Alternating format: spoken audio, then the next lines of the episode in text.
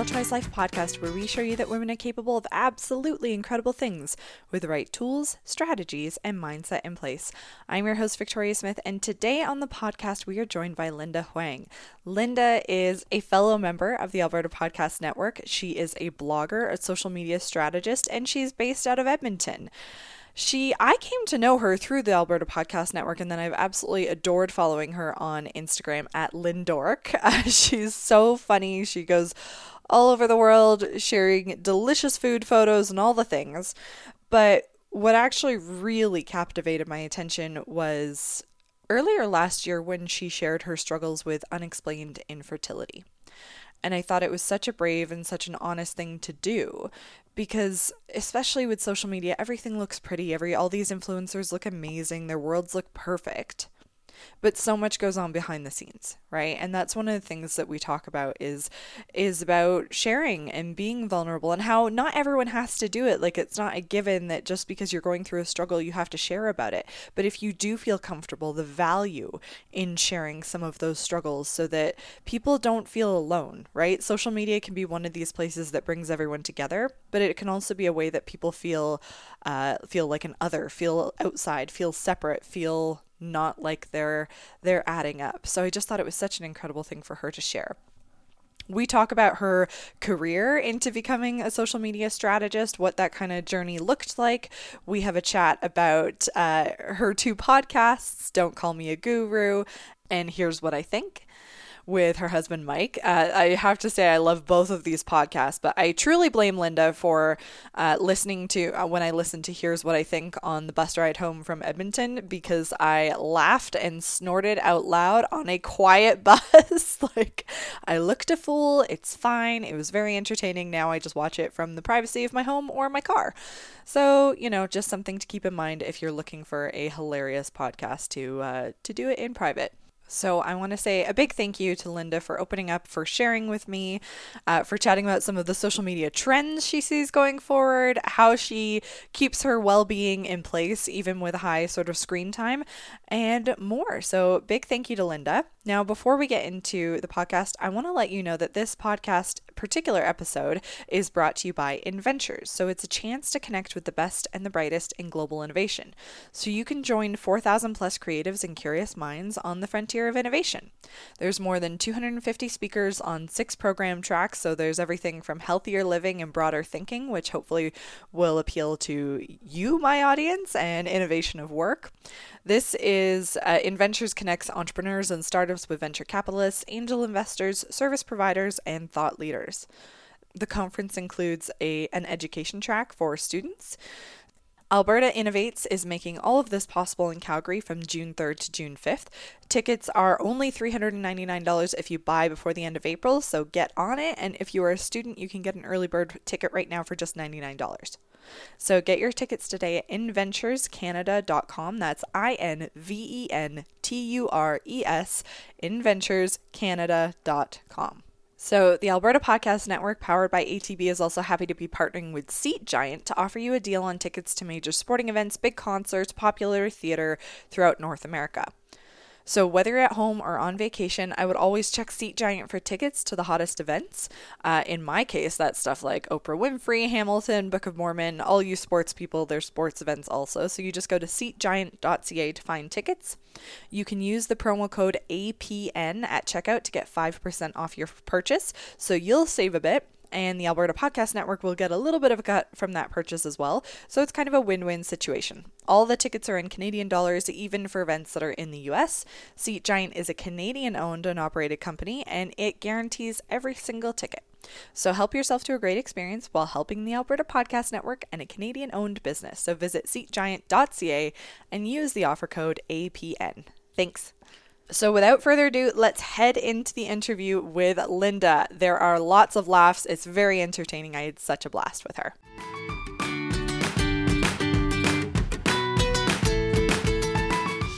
Well, thank you so much, Linda, for joining me on the podcast. I'm really pumped to have you here in my hotel room. Yeah, I'm. Thank you for welcoming a stranger into your hotel room. I see. I was more worried on the other way around that I was like, oh, she's gonna think it's so weird. But I'm like, my hotel but have you ever tried recording at a coffee shop? It doesn't work. I bet it doesn't work unless it's like unless it's like conversations over coffee, and then it's Yeah, like and then it's the part of theme. it. But this is not your theme. This is this is not the thing. There's always recording. there is always a drink and or a beverage in my hand. Coffee for anyone who's listening. But so I first was introduced to you through the Alberta Podcast Network mm-hmm. and love your podcast Don't Call Me a Guru and Thank started you so following you on social and like you're an OG blogger.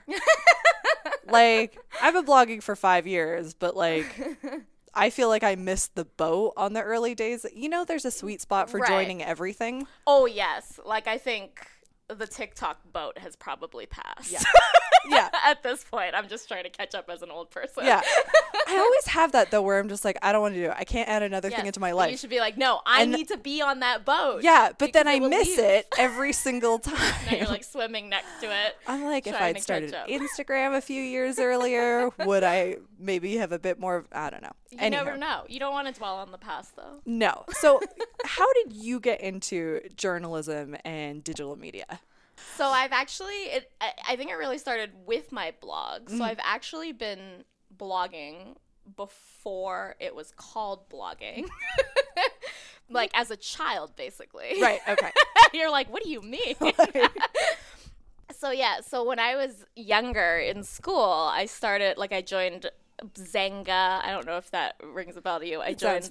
Live Journal. Yep. should ring more of a bell. So I joined these blogging esque sites that no longer are really. I wonder are they used? No, Xanga for sure is not used. I know someone that had a live journal and then they shut down the site and she was like, all Where's my all years my of stuff? writing gone. Know, honestly, a few years ago, I actually probably did get a notice that said, if you want your old posts, you have to log back in. And I was like, uh, I don't want those. I don't want to look at that. Let's pretend that never happened. Right. So it was always sort of so my interest in like digital, I think, and and then eventually journalism. I would kind of credit to how I just had this side blog that was like my teenage hobby. Mm-hmm. And I was like, not the weird one, but I was that girl who was on her computer Yeah. typing stuff and, oh, like, what's this thing that's starting? And I don't even think they were called apps, whatever they were called back then. It was Yeah. just like, I want to sign up to this. So it kind of just started that way. And I think the blog helped me either realize that I liked writing or or just made me a better writer. Um, that when it got to a point where it was like, what do you want to do for a living? I'm like, what are my options as a writer? Yeah. And then you know you hear about your starving freelance freelance writers situation, um, or like, and then at the time I was like, well, I don't know if I want to write books. Mm-hmm. I'm like, but oh, you can like tell stories and write as a journalist. I'm like, that would be fun. So I kind of just went down that route. So I think I've always liked telling stories. And so, formally, or the formal education, I kind of did it at first in journalism, and then I took television broadcasting. So, sort of like the mediums were changing, but I was still writing and then telling some kind of story and then uh, and then eventually it all kind of you're talking about the sweet spot i think it all sort of worked worked out that social media at the time that i was in journalism and television broadcasting was really like picking up in the industry and it just happened that that was like my hobby as well. Yeah. So now I was like, who who in the newsroom knows how to tweet? I'm like, I know how to tweet. Yeah. Yeah. And then None of them wanted to do it. Hey? No one wanted to do Yeah. it. I was like, I love Twitter. Yeah. so then it was like, she can do it. Yeah. And then it, suddenly there was jobs for tweeting in the newsroom. And then suddenly there was a need for training people on how to use Instagram. So then it just kind of, uh, one thing sort of led to the other. And then, but it all was really just because I was doing it on the side Yeah. for fun anyway. And then it was like, huh, this is an industry now. Yeah. That's great. So you were doing that at CTV for a bit. Where'd you go after CTV? So I was at, so I was doing that at CTV. Prior to CTV, I was at Global.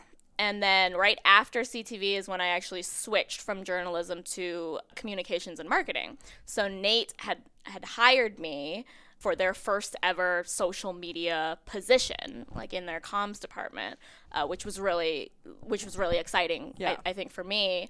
And then like when you're in journalism slash PR slash communications, there's always a joke like, oh, if you're in journalism, you'll switch over to Yeah. the dark side. So so that was already like preconditioned. I was like, well, I don't know if I'll be a journalist forever. Yeah. but then for me, it was always even if I wasn't in like a traditional journalism style job or newsroom, I knew that through my blog and through social media that I could still tell stories Yeah. and still, you know, if I wanted to interview someone, what's stopping me from interviewing Yeah, someone yeah. or vice versa? You're interviewing me. So there's like so there's no there's far less limitations. Yeah. So it's like I'm going to switch over. I'm going to focus on social media.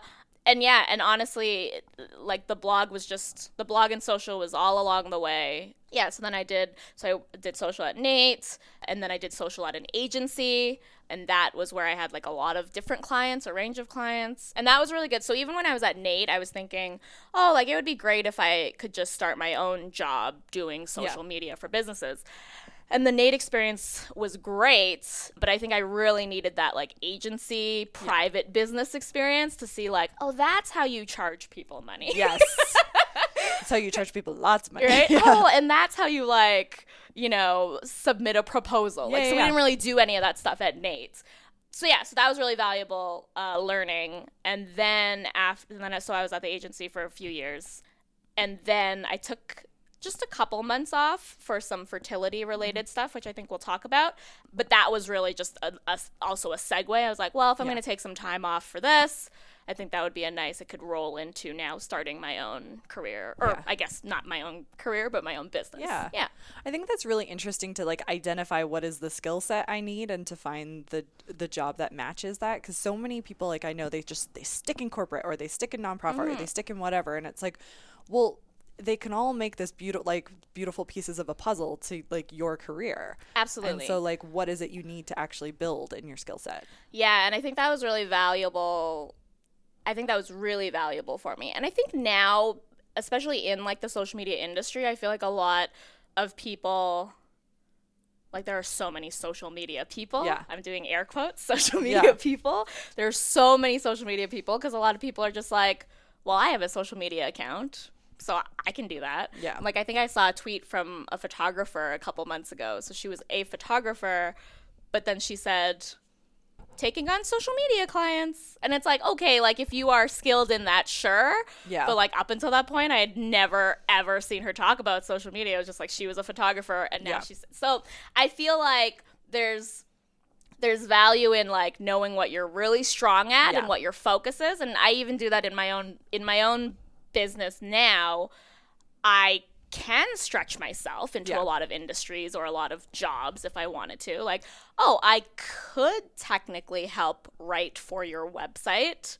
That's a skill that I have, Yeah. but is that where I want to focus my time or is that where I would excel? So I think knowing where you want to focus and still having or getting experience in some other things that might be related are helpful Yeah. but uh, not necessarily sticking in your lane or staying in your lane. But I think there's value in knowing where you really excel. Yeah. and then kind of go from and then put your energy into that. Isn't it funny how like in school or in businesses they're like, "What is your weakness? We need to build that up." And instead it could be like, "What is your strength? Let's focus on Let's that." do that like, why are we so fo- on the weaknesses. Yeah. Well, and I always think I've generally really liked being like a multiple hats kind of person. yeah. yeah. I like I think that's good to like Yeah. not be like, "No, sorry, I don't know how to do that." Yeah. I've always been more uh, oh, I don't have a lot of experience in that, but I'm sure I could learn. Yeah. You know, like so. I, so that's sort of the approach that I take. So I do always like generally having that skill to wear multiple hats, but, But then it's I usually under communications, right? Right, Yeah. exactly. And then I think then the biggest, brightest, and pinkest hat that I have would then be like the social media stuff. Yeah. Yeah. so when you started like what is lindahoang.com? Mm-hmm. What was your intention for it? What was your cuz I know my blog evolved over time and I have the I wanted to be a travel writer. hey, you can still be a travel writer. I don't want to travel with my kids. Oh yes, see, and life life stuff Yeah. happens too, right? yeah. So so my website slash blog or the the current I guess link to it. I think I used to be called like. Actually, I, I go through this because I didn't because I didn't jump on the TikTok Yeah. train fast enough. So I have like a backup username that I use Yeah. if my Lindork isn't available. Yeah. But I think before I used to have Lindorable. Yeah. That's so cute. Lindorable as a blog title. Anyway, so like yeah, my blog has evolved over time. When it switched to a lindahoang.com, I I was thinking that I wanted it. Was it like it might have been like Asian girl 2020 for a Oh, long time. no. Like it was one of those Yeah. like random weird ones. And then I used to have fan sites for like celebrities. Yeah. so then when I when I named it my name, I think I was intentionally thinking, no, this is for me. And then I think I was about to maybe go into journalism at that time. And I was like, okay, this will be like my portfolio Yeah. site. So I think that's sort of so I was still blogging about kind of life. It was also my portfolio, so I can show off things that I'm working on. Yeah. Uh, and then it has evolved. I would say many years ago, it was more food focused. Yeah.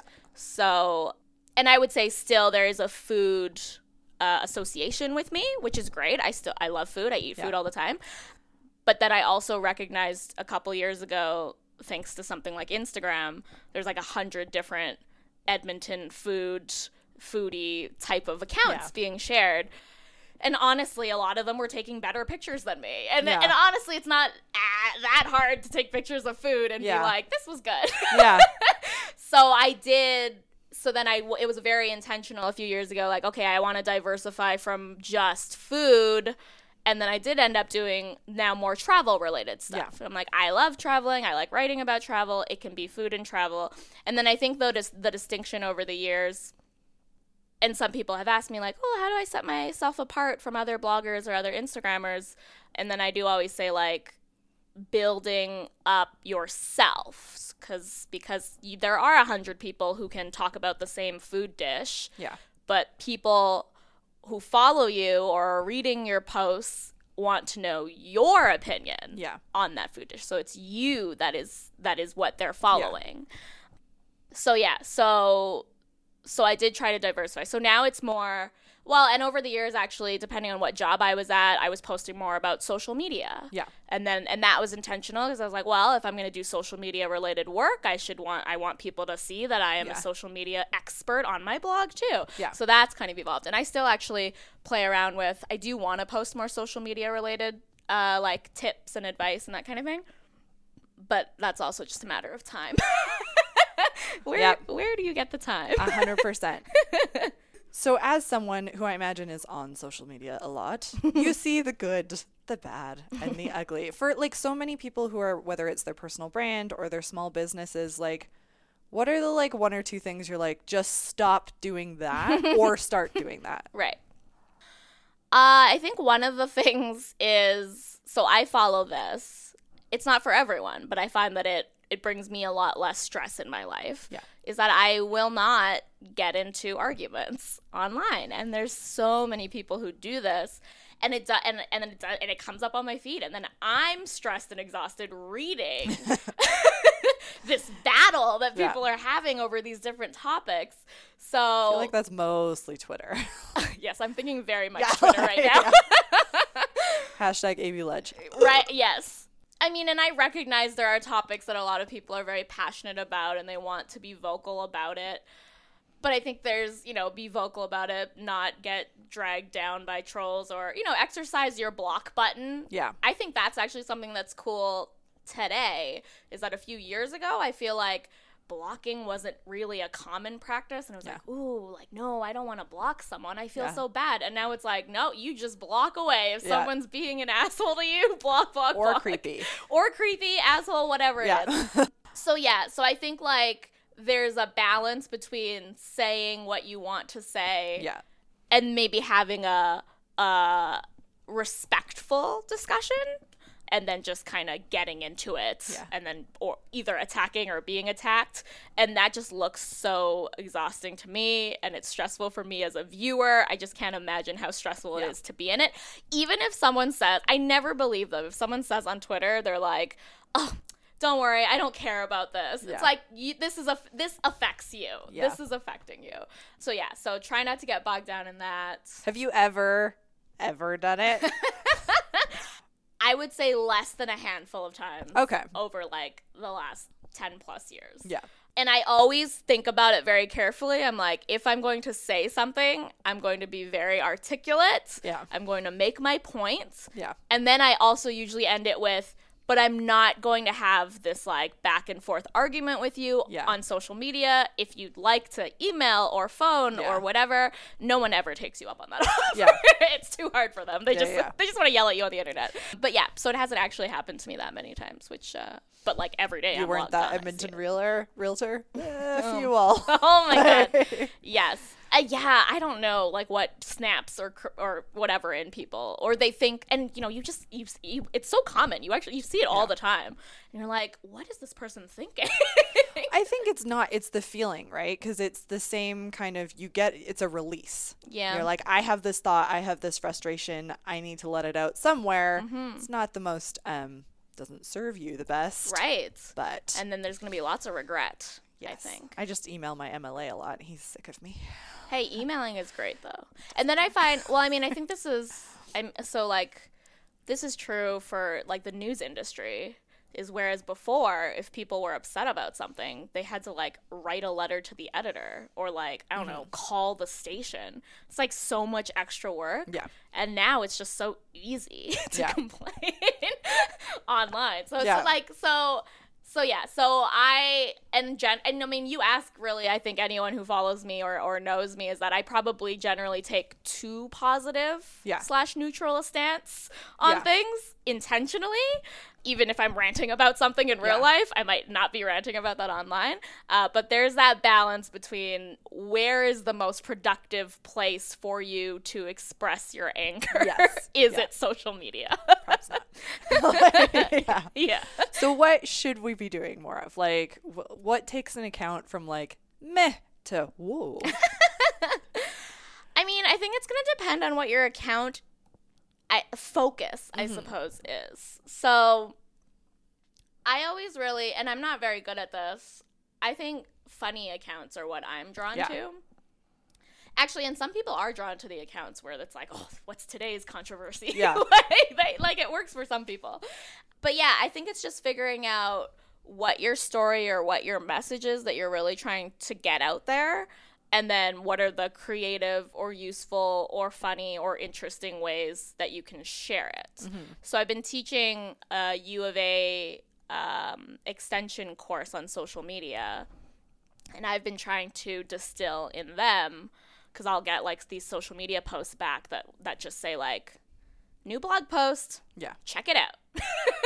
and it's like if I and the sheer amount of content that's out there right now and that are going through people's feeds, it's like if I was scrolling through that, Yeah. that gives me absolutely no reason to pause to click Yeah. like you like how how can you think of your post in a way that i mean and, i think there's a few questions you can ask it might be like what will stop people in their feed Yeah. So what whether it's the photo is it an amazing photo is it like maybe it's an all cap stop maybe you're actually saying stop this is important you need to read this or it's just like maybe you're saying something that is very relatable or you're using like a baby Yoda image and Yeah. then you've immediately captured me. so it just really depends, I think. I think knowing what the messages you're trying to share, but then understand. Like I talked to, I was doing training for one organization, and um, almost everyone in the room, when I said, you know, uh, what, what do you like? How would you describe your organization on social media? Like, how does it make you feel? And then almost everyone said, it makes me bored. Yeah. And it's like no one ever, I would hope, goes into using social media or Yeah. anything hoping that someone's going to say, that was boring. Yeah. right? So it's like, so when you're posting it, like reread it again or look at even what you're trying, like, should I do a video? Should I take some photos? What's the not boring way Yeah. to do that? and I think for so many like small businesses or whatnot, like uh, we we we do all the free webinars and the free webinars that are like make the grid photo quote photo quote photo quote Mm-hmm. and like. I, I am ashamed to say I did that for quite some time. And then I was like, I friggin' hate producing this grid. Yeah. It irritates the crap out of me. That can be very stressful too. Yeah. I yeah, we uh we talked I talked to a client a few years ago where we had proposed something like that. You're like, Yeah. "Oh, you could like this can be part of Yeah. your brand and your feel. Yeah. And maybe the middle one is black and white. And then it's like, that is so hard Yeah. to maintain. and then Planoly screws up its posting and it's out of whack and you're like for the love You're like, it yeah. doesn't work. So, yeah. It can be very stressful, I think. I, so okay so on that Yeah. um i would imagine you have a fairly high screen time number for the day Oh yeah, I'm not gonna tell you what it is. I'm the kind of person where someone is like, "Oh my god, I'm so embarrassed about my screen time. It's like X hours," and then I just like, like, hold my beer I just quietly like, don't look at me.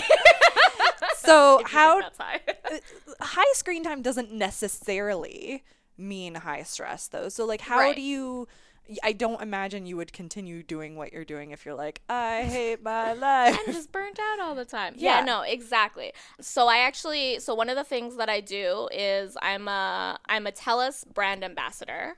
So throughout the year, I will talk about different TELUS related topics that affect me or impact me. And one of the things um, last year that I started talking more about, and I hope to do uh, more this year, is on digital well-being. Mm-hmm. So they have some really good programs where they're trying to get into like schools now at a young age to talk to kids about like technology and social media isn't all bad. Yeah. But there are bad ways to use it and good ways to use it, which sounds basic, but like it's good to get that reminder. Yeah. So then the way that they kind of taught me to think about it, and now I do think about this more intentionally, is what activities are you doing on social or on your phone that is nourishing Yeah. and what is depleting? And then when you think about what's depleting, it's like, stop that.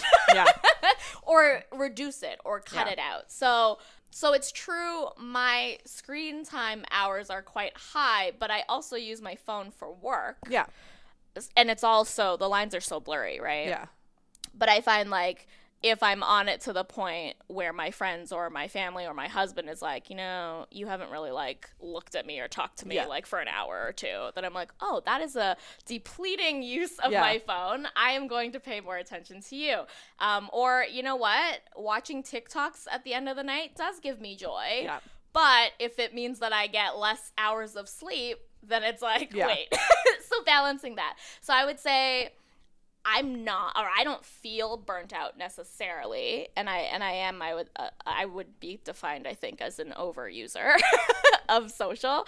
Um, but I think I just I try to approach any of my activities online as a this is making me happy, yeah or this is like this is important for my business yeah which in turn will be successful then, and that will make me happy. Uh, or this is the type of behavior um, that I could probably cut out. And I think it's just moderation. So, something that I started doing last year was I took off all my notifications Yes. except for text. So, I'm still like reaching for my phone often. But now the phone is not making me reach Yes. for it with Yeah. like a thing that lights up. Yeah. So I'm so so I've a little bit. I've Yeah. taken that sort of back into my control. Um, and I actually do this for so if I post about certain things on Instagram or Instagram story, and I know based on like past posts or something, okay, or like maybe I've asked and I've put something out there, I'm gonna get a lot of like conversation about mm-hmm. this. I make sure that I'm either in the right headspace or Yeah. have the right time allotted to Yeah. actually go through the comments and go Yeah. through the messages and reply. Or something that I do is if I'm not ready, uh, then I then I just leave. Like I leave messages and comments unanswered Mm-hmm. until I'm ready to go in or until I have the time to Yeah. sit down and actually reply. So I find that helpful. Whereas before, I think I really felt this need to reply right away.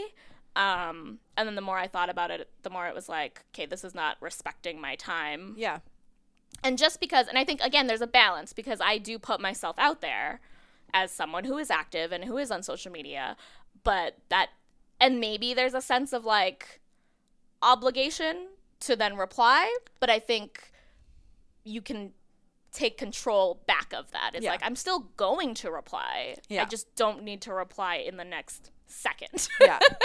And i think that's like I, I try and say this to all people is like treat it like a professional right? Like show like show up for it for certain periods of mm-hmm. time and then like and if it is depleting you you know, a whole lot less of that. Yeah. Twitter is not where I spend lots of time.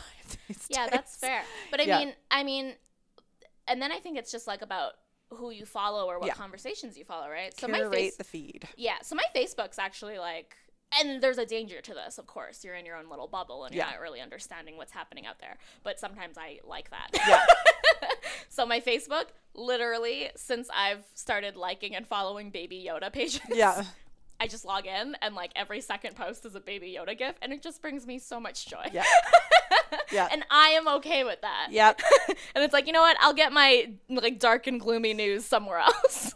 and again, like the same with the the news, like shorter spaces of time, right? Mm-hmm. Like give it like be in the right mindset for it, show up at the right time. Because if it's like if you're already in a mood, like maybe this isn't going to help. right? That's how those angry tweets happen, right? You have Mm-hmm. to match your energy to what. Like I had someone uh, who's an entrepreneur say this more about like workload in a day, but he said. Do the things that light you up when you're low energy Mm. because it'll boost you up. And when you're feeling um, high real energy, high. do the things you hate. Do the admin, do the whatever, Right. just like power through it. And he's like, then you can kind of balance things throughout That's the day and keep it going. And I was That's like, that's. I feel like that's applicable in all of life and like Right. social as well and digital Right. media consumption and Yeah, yeah. all the things. That makes a lot of sense. Yeah. So, okay. Definitely, yeah, definitely be more curating the feed, be conscious of how you're using your time, and like, and I don't think judge anyone on their number. Don't judge their Oh number. yes. Yeah. Yeah, and I have a I have a glitch right now, so I still see people's likes. So for the, Oh, yeah. Yeah. yeah. so there's a few people who I still see them. Yeah, so there's Yeah. a few people who just still see it. And I'm always like I actually think it has been helpful. Um well, if I toggle to a different account, Yeah. I don't see it anymore. I'm like, that does help. Yeah. Not seeing what the number is. Yeah. Like that really does help. because I think we are like it should be a place that we're able to go to for information and entertainment and inspiration and yet and it still happens to me right especially as like I'm a year almost a year into my business and you kind of thank you you look at other people and you're like oh they seem so much further along and Mm-hmm. then like you're like I logically know they've been doing this 7 years right. but it doesn't feel like it doesn't feel like that. right Yeah. I mean, and I think that's that's always actually and that's something that I remind myself too is when I see posts on social that make the life seem too good, you just have to remind yourself that it's not. yeah it's like that is a version of their life and Yeah. their work and their career.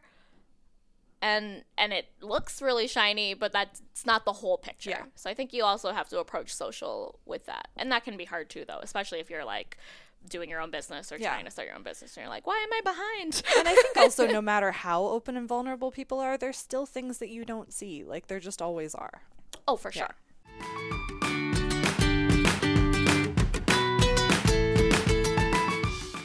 I just want to quickly pause this interview Uh, to talk a little bit about Stress Less in 90 Days, our self led program.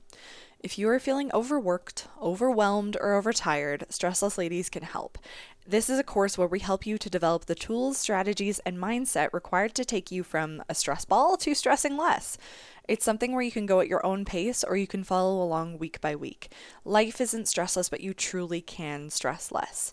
The World Health Organization has actually stated that stress is the health epidemic of the 21st century. And that sounds scary, but it doesn't have to be. So we designed Stress Less in 90 Days to put you back in the driver's seat of your relationship to stress. Women that go through this program find that they begin to apply the strategies. When they begin to apply the strategies, they begin to feel more confident, empowered, and they have more energy for whatever matters most to them. And their heads feel spacious instead of like a dang hamster wheel. So you have the ability to do this. What's included? There's 12 weeks of video content to help you build the tools, strategies, and mindsets to recalibrate your relationship to stress.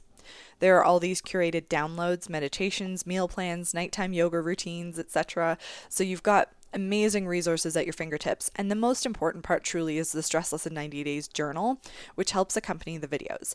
These include uh, exercises, reflective writing prompts, and more. Because here's the thing if you are not self aware and self reflective going through this process, then you're only kind of taking away the top layer of stress. We help you go deep so that this lasts. The final benefit of Stressless in 90 Days Self Led is that it is the most affordable option. We wanted to create something that truly anyone would be able to access and be able to afford because stress reduction shouldn't just be for the people that can aff- like that can afford big ticket items right? So to access this you go to stresslessladies.com forward slash coaching. So without further ado back to the interview with linda.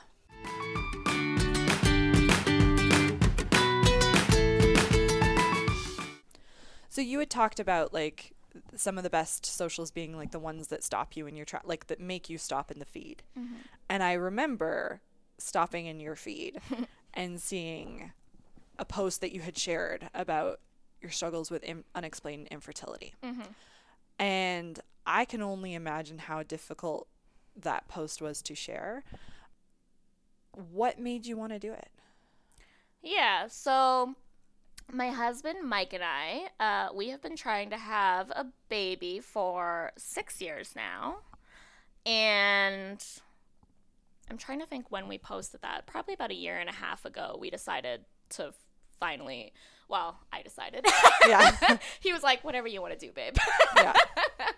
um, decided to be open about it. I think because, you know, and especially if we're talking about like nourishing and depleting, um, and even like people's perfect social media lives. I think up to that point, because we had only maybe a handful of people in our life knew that we were struggling uh, to have a baby, I started to just feel like very fake. and I didn't like that. Um, and I think in general, people have told me, like followers on social media have said, oh, like, you get up to the best things and your life is so amazing. Um, and I don't you know, I think that I have also been very fortunate in life and life and life has been good to me for sure. But I always but but then when I hear that I'm like, you know, like there's this huge part of my life that I'm not sharing that then when I'm just posting the happy things, it's like it's like I'm lying right. to myself as well. Yeah. Um so that was part of it and then the other part of it was I thought it might be therapeutic for me, which it did end up being. Um, but I also thought that maybe if I opened up about the problems that I was ha- well, and so I reminded myself as well. I was like, surely I'm not the only one with this issue. Mm-hmm. So maybe if I talk about it, like it will help others. Yeah, it will help people. So it could be therapeutic for me. It could be therapeutic for them. Um, yeah. So the reaction when I when I when we decided to speak openly about our fertility issues was so overwhelming. That was yeah. one of those cases where I was like, whoa, I do not, I did not set enough time to like sit and like yeah, read and process yeah. and reply, which was really, uh, but I thought that was, well, I was actually really surprised because I would get, I got messages from people with very picture perfect happy family yeah. Instagrams who were like, "Oh yeah, our child was a IVF baby," but yeah. they had never told anyone. So like things yeah. like that. So I feel like there has been such not maybe a little bit of shame for some people where they like what what's wrong with us? Why can't we do this? Um, or shame that you needed to get like medical help. Yeah where it's like, whoa, I had no idea that this person struggled, or I had no, and it's just something yeah. that no one talks about. And then I thought that was powerful too, is like maybe if more people talked about it, we wouldn't yeah. feel so like crappy yeah. about it. I mean, I think now I just, I think now it's nice that I know that more people are struggling. I think it's it's still crappy. Yeah, yeah, yeah. but you know you're not alone. Yeah, exactly. Yeah. So so that so that is helpful but like the education piece of it as well and even like our journey like i feel like we've learned so much that and that not a lot of people know and that people don't know before they start trying to have a baby and i'm just like and that we didn't know when we were trying to have a baby. So i think you start you well and like pop culture or movies or tv or books they all like present generally a pretty you know you have sex, you have a baby. Yeah. you wanna you want to have a family, we start trying, we have a baby. Yeah. So I think you get this sort certain ideal and the reality for I guess for not not the majority of people, but the reality for a lot of people still is that that is not how it works. Yeah. And like maybe if we were more open to talking about it, then then it wouldn't be as devastating for Yeah. people when they or if they get to a point like like we did. Yeah. Yeah. So for those who are listening, like, what is unexplained? Inf- is it exactly as it sounds? yeah. Like, it is exactly what it sounds like. So so that's frustrating too. And I think for some people that have reached out to me, they have fertility issues, but they know what it is. Yeah. So then it's like, so then you either know, oh, we can never have a child biologically. you have And clarity. You've clarity in that. Or, oh, it's my ovaries. We can take some drugs to fix that. So you Yeah. know what it is. But one, I believe it's one in six Canadians, couples, I should really get my facts straight. they suffer from unexplained infertility, which is literally when the doctor's like, well, everything checks out. You're healthy. You're, you know, every all the levels Yeah. are good. Like we don't know what's wrong, so, so they just kind of dump you in this category. It's unexplained, and then they say that it's a common enough category that they can just do that. They're like, well, you're here. Uh, so that's really hard because then you don't know what you could be doing. Yeah. You could do a whole bunch of things. Yeah. But it's like, which one is the one that will work? You don't know. Um, and it could be that you might never be able to have a baby, or it might be that you could have a baby in a few months, but whatever that thing Yeah. that changes in your body, but but you don't know. Yeah. so yeah, so that's really frustrating for us. And then I think that was the issue too. So then when we started looking at what are our options, it's almost worse to have because it's like, well, we do have different options, but it's like which one is the most effective or which one will be the quickest or which so so then that makes it just harder to decide. So I ended up having a lot of people actually ask if we needed uh, or we wanted to do like a surrogate, like have someone carry a baby for us, um, which was very kind for the ones who offered. Yeah. and then very just, you know, a valid question for people who are asking, have you tried this? But then we would go back and we'd be like, well, like, we don't know that I can't carry a Yeah. baby. I might be able to carry a baby. It's just we don't know why Yeah. what that might uh, what that might be. So the unknown, I think, makes it very Yeah. challenging. But that is literally what the definition Yeah. is. So, and I think you talked about this in that post, or you talked about it in the interview with Carrie. Like, essentially, once a month, you're going through this Mm-hmm. trauma in a lot of ways. How do you cope? Well, talking about it has helped. But prior to opening up about it, it was just you know, if I if I got my period that day, it, w- it would just be like a very bad day. Yeah. But like you wouldn't tell anyone about it. You're just like, oh, I'm just having a bad day. Yeah. Or like, or someone's like, how are you? I'm fine. Yeah. so you kind of bottle it up. So I wouldn't say like that's a good way to cope. Although that's what I did and that's what we Yeah. did for some time. I think it was helpful for us even before we opened up on social media to have people that we could talk Yeah. to it about it. I think the trouble is once once it it's like an ever-present problem in your life for so long, there's only so much that your friends and family can say to you that Yeah. would really help, right? And then there's and then you even start thinking like, "Oh, I don't want to bother them with this Yeah. again or whatever that is." But I think finding whether it's whether and and a lot of people actually told me when I opened up about it that they are not comfortable or they are too afraid to share it publicly their own challenges Yeah. but they appreciated knowing that Yeah. someone else was doing it so it might not be for you to go to everyone Yeah. but is there one person or Yeah. two people in your life face to face that you could you could talk talk it through to Yeah. um sometimes uh, a good cry Yeah. so I had some good cries. And, you know, and maybe I like cried for 30 minutes or an hour and then I'm like, okay, I will get on with my day. but it did, I Yeah. think it helped a little bit. Well, your tears literally have cortisol in them, which is a stress hormone. Yeah. So you are expelling I'm some stress from your body. You're doing a good thing. and then you feel a little better when you Yeah. cry. So I think, and I think not feeling ashamed that you are crying. Yeah. Because that's a normal, you know, it's normal Yeah. to be sad about really whatever is bad is going on in your life. Yeah. So yeah, so crying about it, finding one or two people that you can talk to about it. For me, I think I tried to cope by coming up with sort of a new plan Yeah. for like the next month. Okay, maybe this month we'll try this. Yeah. So like that was one of the ways that so just reverting to like this very like methodical Yeah. yeah. planned sort of thing, which maybe isn't the best approach for everyone. But it gives you some certainty. Some right? certainty. You don't know the outcome, but you know right. the steps. I have some control over Yeah. it. Um, well, and that's something too. So for us, we uh, ended up deciding to go down the adoption route.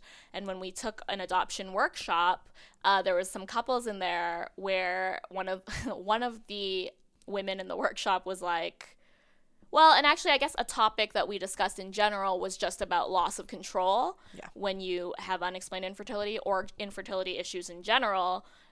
Like this thing that you thought you had control over, you do not.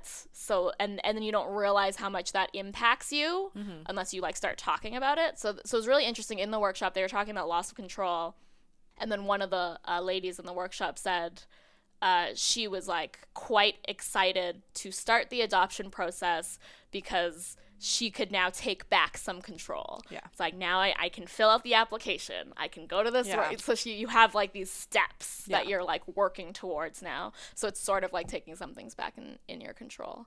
So yeah, so finding some little way I think to to to progress.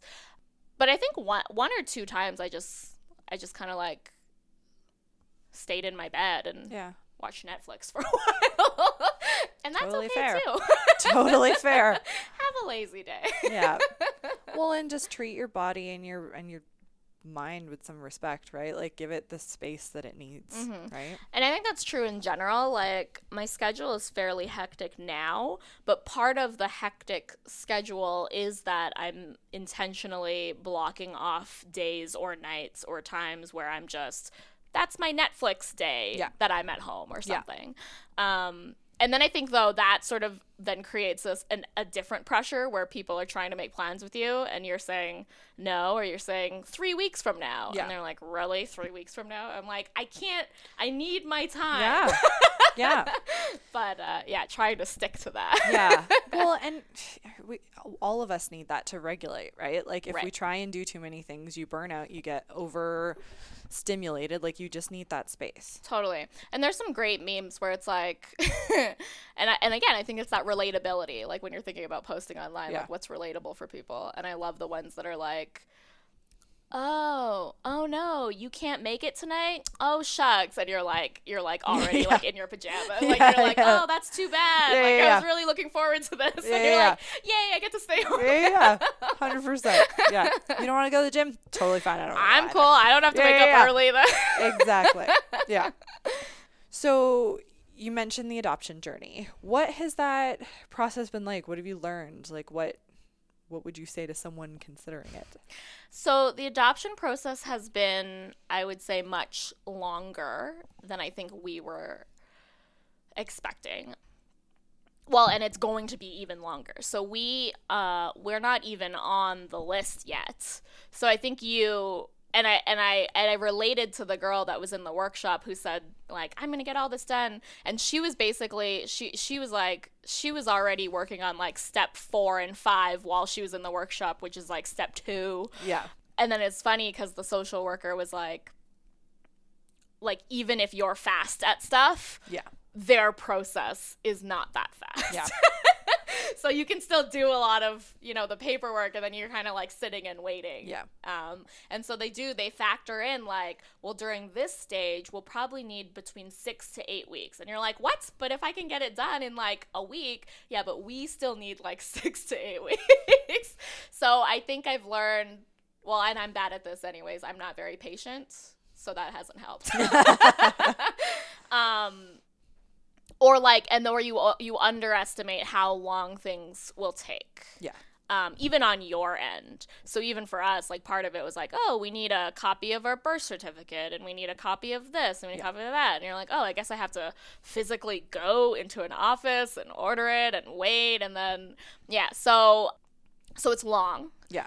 I thought the so every adoption, uh, well, we've we've learned a lot about adoption, but every adoption sort of process involves going to this workshop. um, or a workshop to learn more about uh, adopting, and that was like really eye opening. Uh, so you learn a lot of information about adopting, and then some people find that or assume not assume they determine that it's not maybe for them. Yeah. I think honestly, it's been it feels long and it's also been like for us now when when I mention adopt adoption or where we're at in the adoption phase with Mike, like it's just been such a long process with unexplained infertility and adoption that now he's even like he'll be like, yeah, if we ever get a kid. Or you know, it's like we're and this is what happened when we did open up about infertility is that we did get messages from people who said having a child was not in the cards for us. Mm-hmm. And it was so like de- like definite. Mm-hmm. And so when we were reading those messages we were like like we couldn't imagine getting to a point Yeah. where it's like nope not gonna happen for us. And- but then now even just like a year ish later we're Yeah. like you're like you feel so bogged down and everything and then your life is also just happening. Yeah. other parts of your life is just continuing on. And so we've also thought like maybe maybe kids aren't for us either and that was only like a year and a half since Yeah. since we started talking about it so yeah Yeah. so i think your mind might also change or your perspective on things might change as you Yeah. as you go on but um i think something we learned in the workshop that was nice at least i think we knew about this but it was a good reminder is that they don't want your life to stop either so some people are always like oh no if we go on vacation what if they call us Yeah. for the kid and then we miss it and they're like no like if we call you we they've chosen you We just can wait a week. we can yeah. well sometimes not even a week but Yeah. like they literally had an example where someone was flying to england and they tried to call them during the flight Yeah. and then they get off they're at the airport it's not a transplant. yeah, Like, yeah, totally. like- But then they're like, "Oh, like, could you come back?" So it's not like you're gonna Yeah. go, you're gonna change midair, but like maybe you will end up going Yeah. back right away. But but but they were very much book your vacation, Yeah. do that thing that you Live wanted to do, live your life, and then you know, yeah. So I feel like, I mean, depending on how long it takes for us, I don't know how. I'm not sure yeah. what life's going to look like and I'm not sure what our perspective on it. And I think right now some of it might just be deflecting emotions. Like, oh, Yeah. that's, that's fine. We don't Yeah. care that much. But then in our minds, we're like, we care so much. But we all do that, right? Like, and I, I mean, this is a terrible example, but like, I don't want that job promotion anyways, right? Yeah, Not yeah. the same level. No, but totally. whatever, yeah. but so you try to like tell yourself that. But then eventually maybe you're like, you know what? I didn't want that job Yeah. promotion. So Yeah. So whereas like a year and a half ago when people are saying like, "Oh yeah, you know, kids were just not right for us and it just wasn't the life we Yeah. were meant to have." And we were like, "What? That's crazy.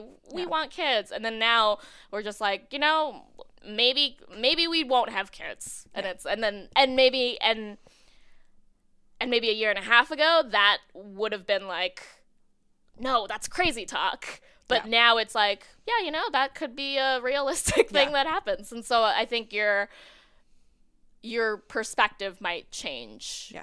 as you get older, I suppose. Well, and the different experiences, right? right. Well, I just want to commend you for opening up about it. I think it's I think it's really brave and I think it's really important for the other people like you're saying who aren't comfortable sharing about it, but it is helpful for them, right? Mm-hmm. I have not been through the same things, but like I remember when I posted on my blog about experiencing depression and I like was so nervous to hit the publish button. and I had people in my life, like my dad especially, was like, "Don't post it," because he's like, we worked at the same company, and he was just like, "People are gonna judge you. You're not gonna get the promotion. They're gonna think you're oh, weak. They're gonna Right. whatever." Yeah, but that's old boomer. Yeah. okay, boomer. Yeah. old boomer perspective. yeah. But the feedback that I got from it was actually incredible. And you're right. Like, it doesn't make the going through it easier, mm-hmm. but you don't feel like you're hiding mm-hmm. something. Which can be very relieving Yeah. of emotions. Yeah. And I find in general, like, you know, we're talking about, oh, what what gets people interested or stops in their feed. and maybe this is a trend, but like showing vulnerability, Yeah. I think has been huge for people. And even now, I'm still like, oh, I didn't know that they're seeing a therapist. Cool. Because so many people are just making jokes about what their therapist told them. Yeah. and it's really nice to like see it Yeah. I was literally when I got the red arrow in, we passed like a lower office that literally the name of this of the office was therapy, and I'm like, I love that because people are walking in there like, yes, this I is where I'm going. Yeah, and that's probably really secretive before.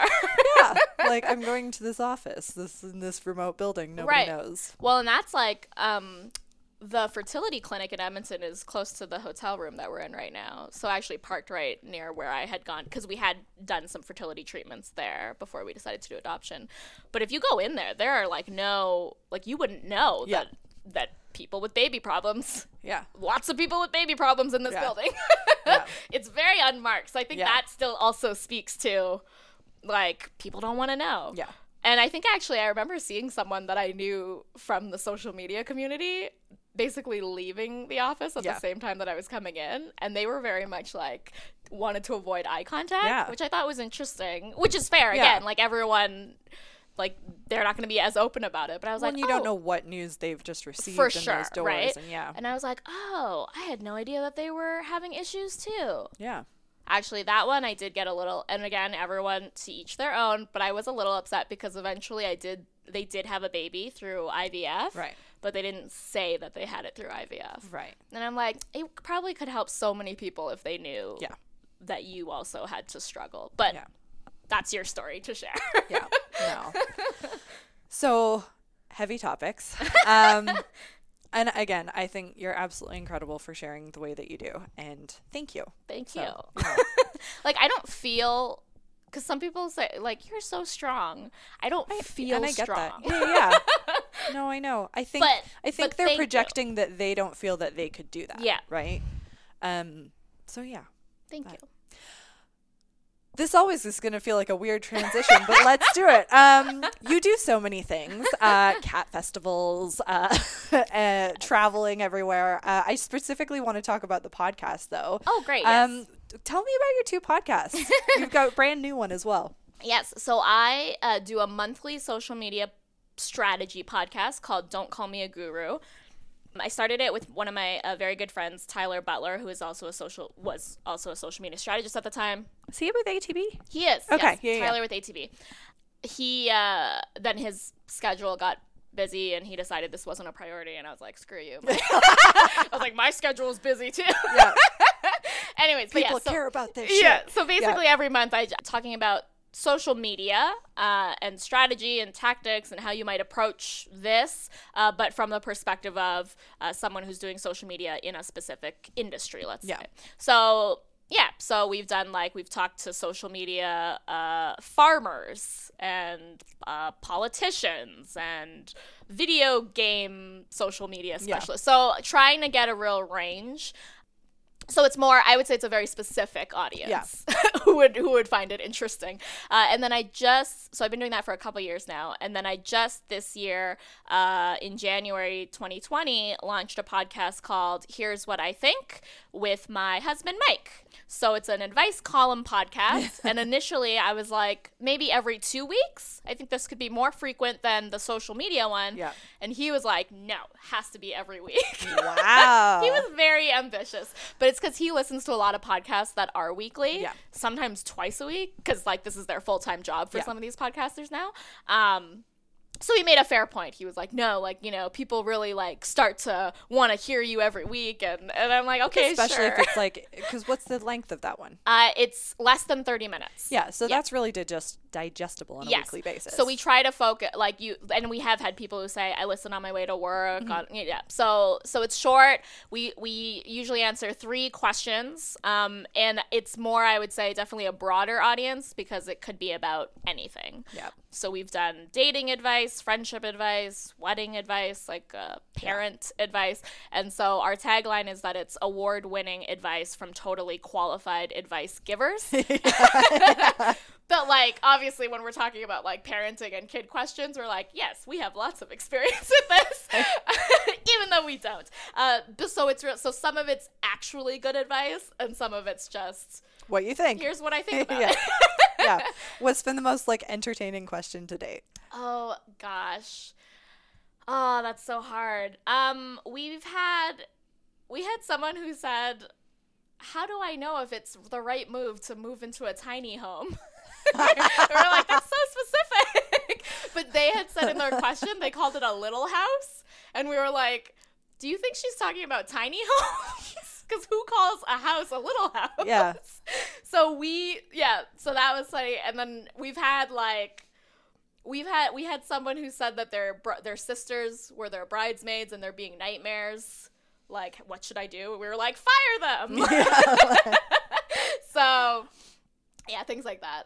Yeah, it's been a lot of uh, it's been a lot of fun. It's tricky to record that one for us because uh, Mike works shift work out of town, so we actually end up like So he's the one saying, "Make it weekly." yes, but he's and not he's even not here there. every week, so we have to like preload a bunch. Oh, so it ends Mike. up being a lot more work for like the one week that he's Yeah, yeah, here.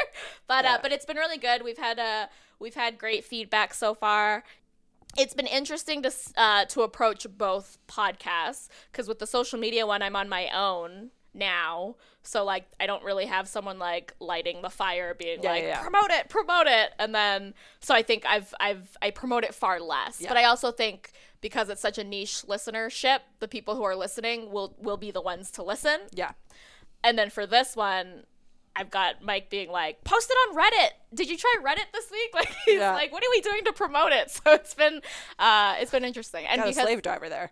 yes, Like, right. yeah. And because the other one is a few years old, it's been interesting now to launch this new podcast and figure out like, oh, we could be trying like audio excerpts or like Yeah. this or that. Like, what are these Yeah. new ways that we can uh, promote? People like the audiograms. I hate making them. Yeah, they're a bit of a people pain. love them. and I think they're useful. I do see how they're useful because it makes it a lot easier. But you either have to like note while you're recording this exactly, because it's like such a like waste of time. or you have to like while you're editing be like, I'm nope that one. Yeah, Like yeah, totally. yeah. Yeah, so you really have to like mental. I I, I have been mental noting it, but I really should because you know, well, it's funny because for the Don't Call Me a Guru podcast, I record at NAIT, and there's a NAIT student that I hired to help record and edit, Yeah.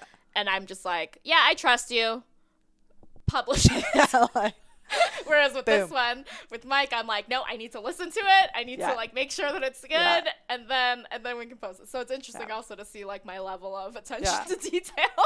well, do you know what? I have a three and a half hour bus ride on the way home, so I'm going to download a couple episodes, nice. and we will link to them in the show notes for I've oh, today. oh, please give us a review. Oh, Do you have an iPhone or an Android? I have an iPhone. Perfect. See, isn't it funny how I feel like it's only podcasters that like actually review other people's podcasts because we know the value. If you are listening to this podcast, please review. please rate and review it. Please go to Linda's and rate and review hers. Thank you. No, Let's it's true. Yeah. So yeah, I have to work so hard. I feel like to solicit reviews from our listeners, though. Yeah. And then I actually have found out through this whole process that like I'm like, damn, so many people don't have iPhones anymore. Um, I know. because it's only the Apple Podcast that shows the reviews. Um, anyways, go to go to iTunes. Go to the go to the thing. yeah, Yeah. exactly. So thank you for your time. We're going to move into the five questions, uh, sort of quick fire that I Cool. ask all my guests. So the first one is, what are the things or the projects that get you fired up in a good way? Baby Yoda.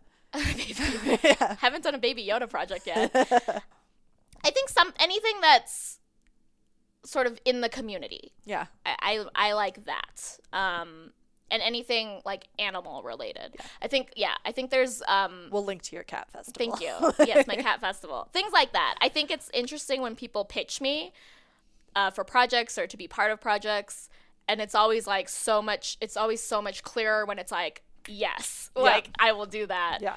um, because it hits like oh it's food or it's community or it's animal you Yeah. know so there's definitely those things um, yeah but commu- like things Yeah. and i think that's important in my work in any work i Yeah, it's think connection. Right? yeah yeah yeah I like it. yeah Most inspiring book you've read in the past few years? or listen to. I'm an audiobook person. Mike's also an audiobook person. I find that if the voice isn't right, I can't get into it. This is true. I have actually, uh, I love this author from England. Uh, his name is Matt Haig.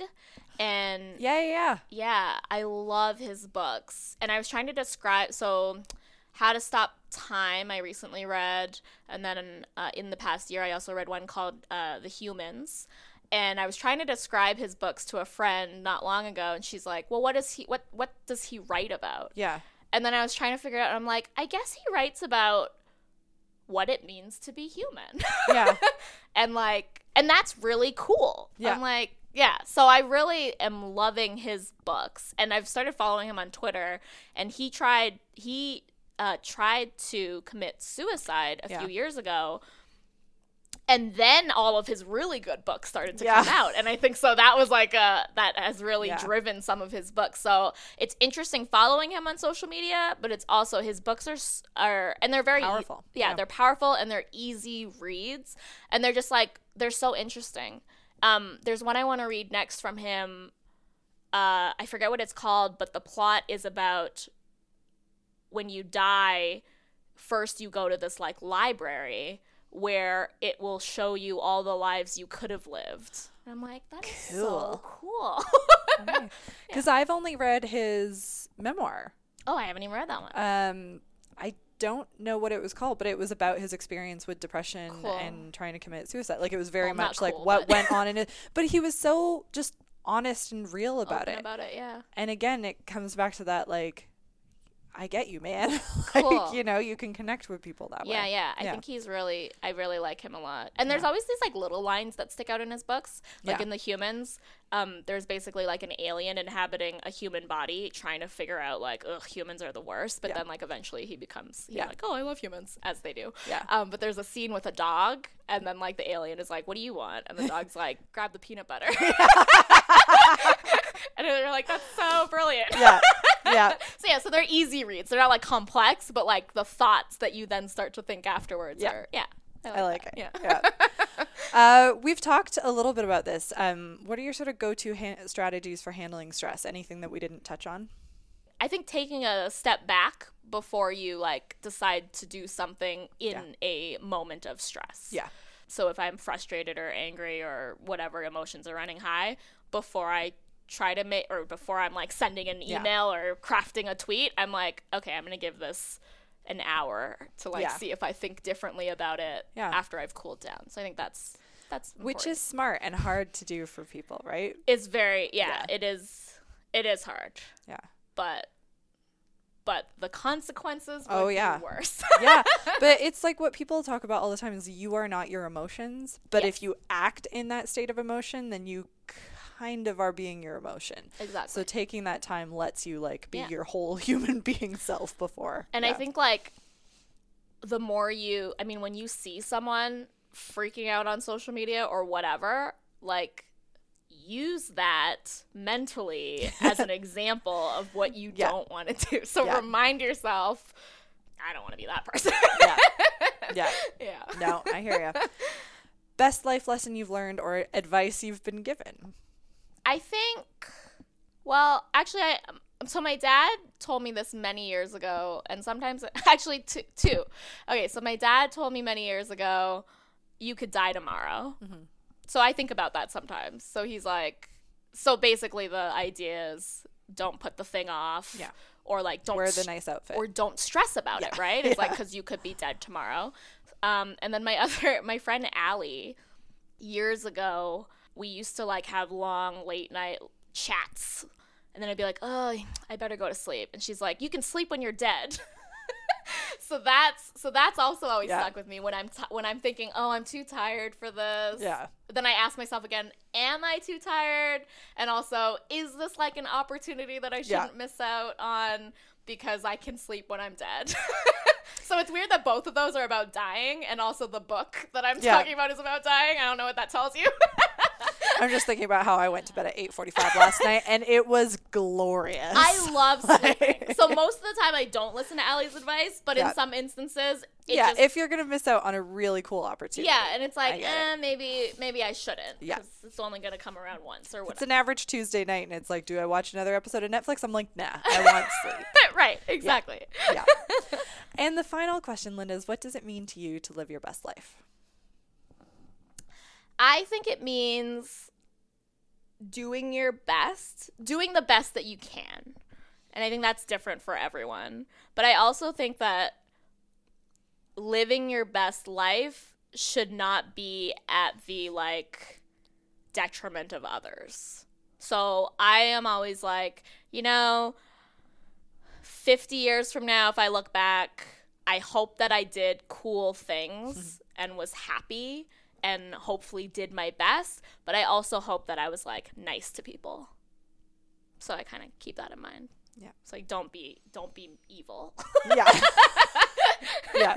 don't be mean, don't Yeah. be evil. And I mean, I say this, I also get very upset with some people, and I'm like, why are they so stupid? Blah, blah, blah. And like, I probably, you know, with my friends, maybe I gossip too much. So I, you know, but like, if someone's like fell on the street, I'm gonna be like, can I help you? Like, Yeah. you know, there's there's some things. Yeah. So I try to be good. Obviously, I'm not perfect. Yeah. but I'm like not gonna spit in someone's face. Well, on that note, yeah. well, thank you so much for coming on the podcast. I feel like I got to talk to you forever, but it was an absolute blast. Thank you for having me.